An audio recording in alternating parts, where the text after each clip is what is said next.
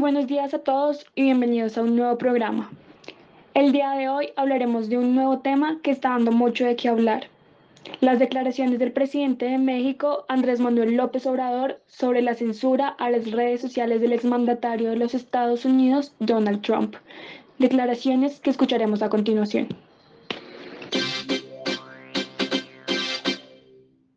Con todo este tema de censura por parte de las compañías de redes sociales, el gobierno mexicano quiere pronunciarse al respecto.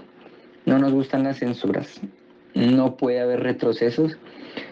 Nosotros estamos por las libertades y esto lo decimos porque existen las redes sociales y una de las cosas más importantes pues de los últimos tiempos es que al surgir las redes sociales pues se garantizaron las libertades.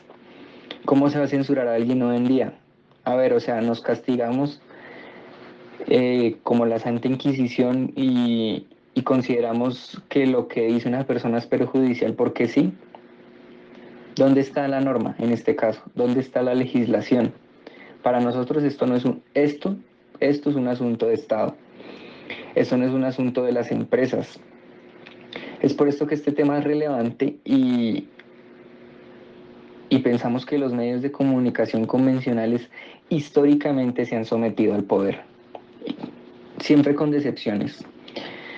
Entonces la libertad en este caso se expresa por medio de las redes sociales y si ahí se censura pues, eh, pues en ese es un sentido de preocupación.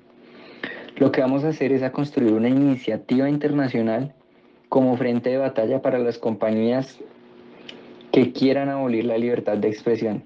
No vamos a dejar que sigan pensando, que sigan pasando por encima de este derecho fundamental las compañías privadas no deben tener el del derecho a decidir quién puede hablar. Les adelanto que en la primera reunión que tengamos del G20 voy a hacer un planteamiento sobre este asunto. Muchas gracias. Esta fue la locución del mandatario mexicano del día 14 de enero del año actual, donde básicamente anuncia que encabezará una iniciativa internacional para combatir lo que considera censura por parte de las compañías de redes sociales que han suspendido las cuentas del exmandatario estadounidense Donald Trump. Para realizar un análisis más profundo y entender claramente lo que sucede, Hoy tenemos como invitada al analista y representante de la Asociación Mexicana de Investigadores de la Comunicación, AMIC, Ángela Olaños García.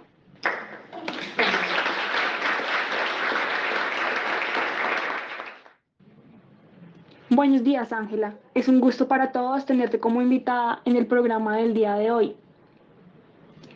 Quiero iniciar haciendo una importante pregunta a la señora Ángela. Teniendo en cuenta el contexto inicial de la problemática, ¿Consideras que existe una disonancia cognitiva en la identidad del Estado mexicano a raíz de las actuaciones y declaraciones del gobierno de Manuel López Obrador? Buenos días, Gabriela. Gracias por invitarme a esta sección de tu programa y de antemano, gracias a todos los oyentes.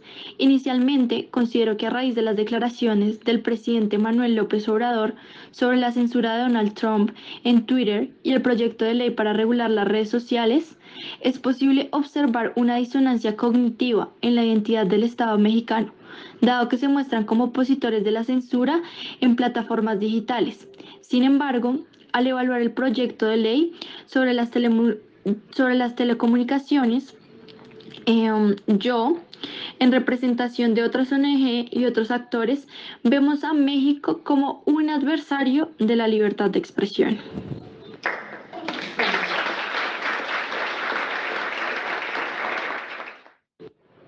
Ángela, pero ¿por qué afirmas que México es un adversario de la libertad de expresión? Bueno, Gabriela, esta afirmación la hago teniendo en cuenta lo mencionado por el presidente en su alocución. El Estado mexicano quiere que lo veamos como un defensor de la libertad de expresión.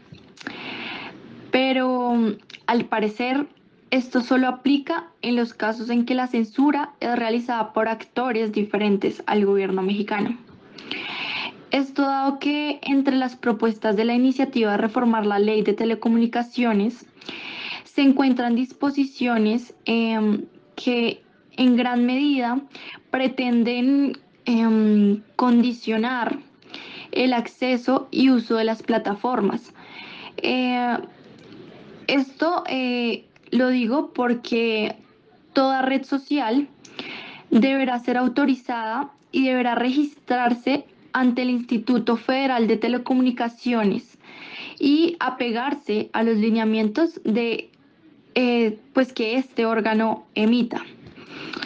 Además, eh, bajo el pretexto de combatir la censura privada, la iniciativa abre las puertas a la censura estatal, al exigir que las plataformas digitales cuenten con políticas y procedimientos expeditos para censurar.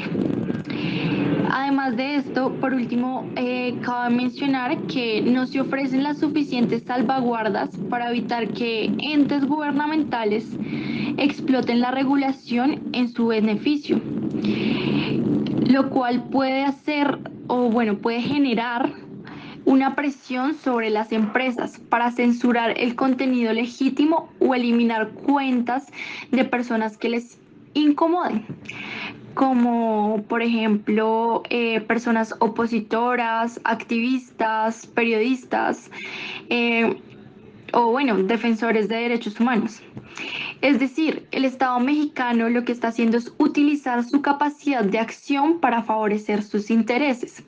Entonces, en conclusión, sí se presenta un problema de disonancia cognitiva entre la identidad corporativa y social de México, puesto que el Estado se muestra y se ve como un adversario de la censura y sin embargo otros agentes lo vemos como un adversario de la libertad de expresión en las redes sociales.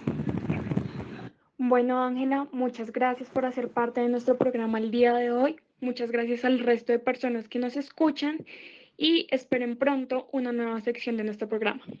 Chao, chao.